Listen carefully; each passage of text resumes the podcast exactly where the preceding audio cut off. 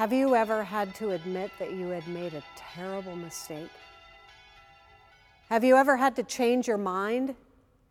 Today we remember the conversion of St. Paul, who was spending all of his life's energy persecuting and killing Christians.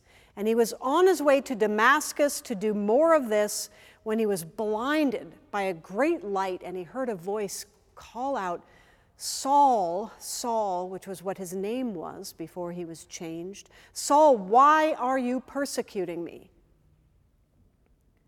And from that moment forward, Saul was a changed man.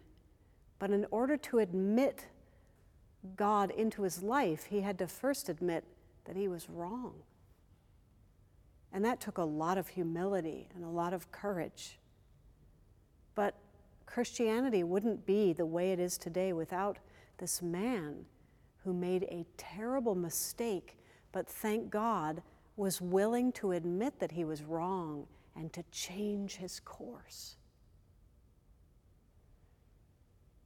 Are you making mistakes somewhere in your life? Is there somewhere that you may be going in the wrong direction?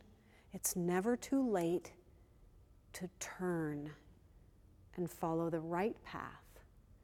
It's never too late to be converted the way that St. Paul was on this day.